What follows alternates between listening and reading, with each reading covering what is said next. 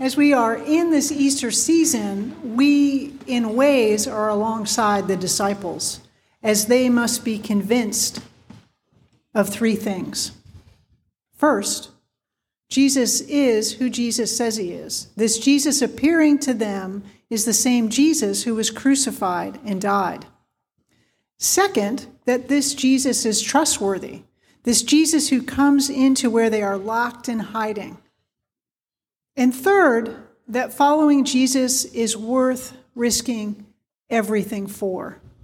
For them, they risk their very lives. It is why they are hiding.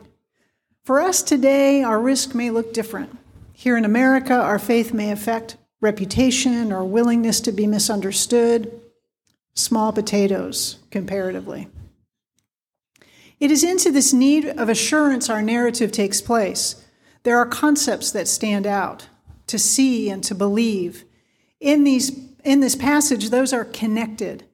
What is challenging for us today is our lack of practical proximity. We cannot see Jesus or his hands or his side. That is the dilemma that Thomas speaks into because he missed the first visit by the resurrected Lord. Now, we do not know the dynamics among the twelve.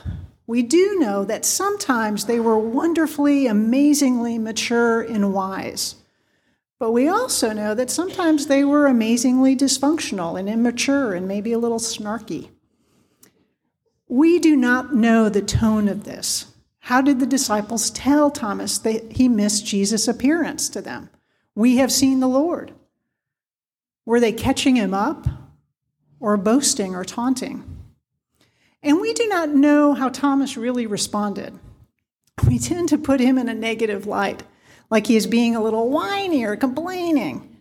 Unless I see the mark of the nails in his hands and put my finger in the mark of the nails in my hand in his side, I will not believe. I, I do not know that Thomas is doubting Thomas as much as with all the assurance that is necessary to them. I think he might be more like discerning or deliberative Thomas. And I think that may make him wise Thomas. Remember, there is so much at stake. That is why they are hiding behind locked and shut doors. There is so much assurance needed to risk everything, their very lives, and follow Jesus.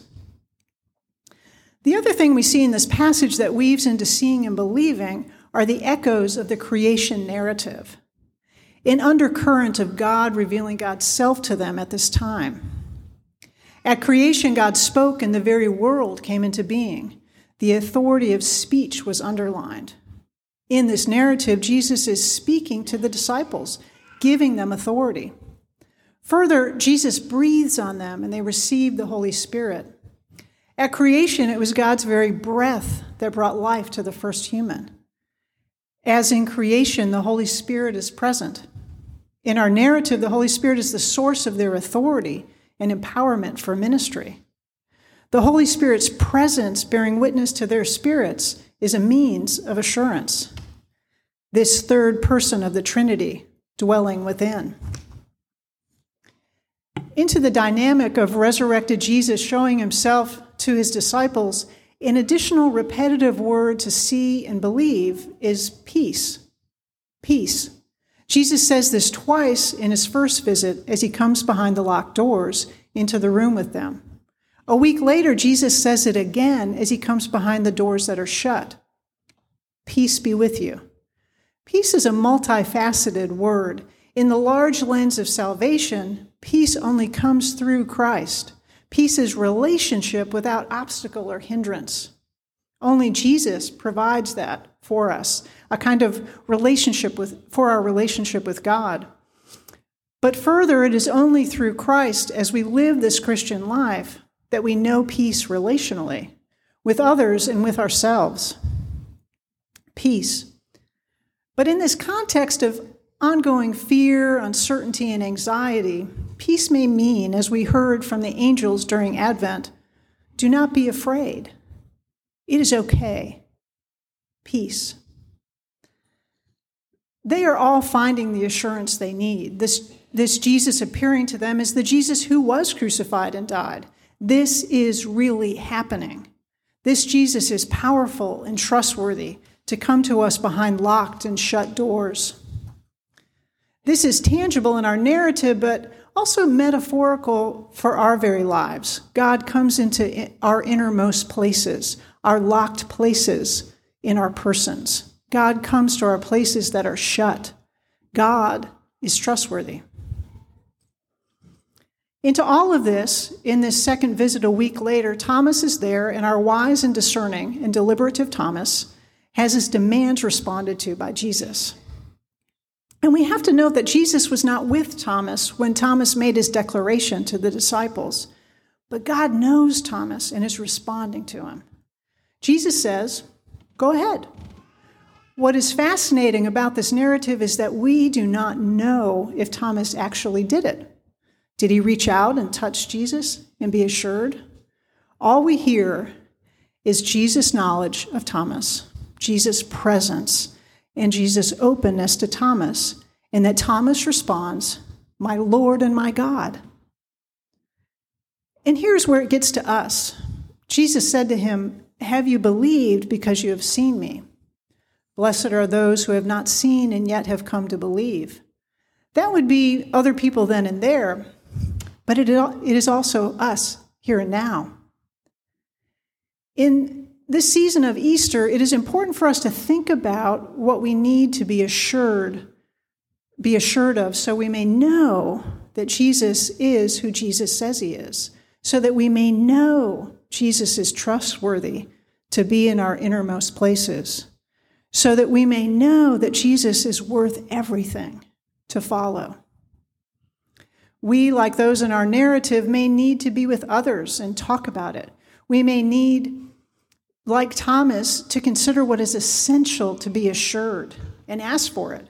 And go so far as Thomas and be a little demanding. This is what I need. It may mean welcoming doubt. It may mean giving ourselves permission to be deliberative. But no matter what, it certainly means being initiative taking. What is this Christianity? What does it mean that Jesus died and rose from the dead? And what is the point?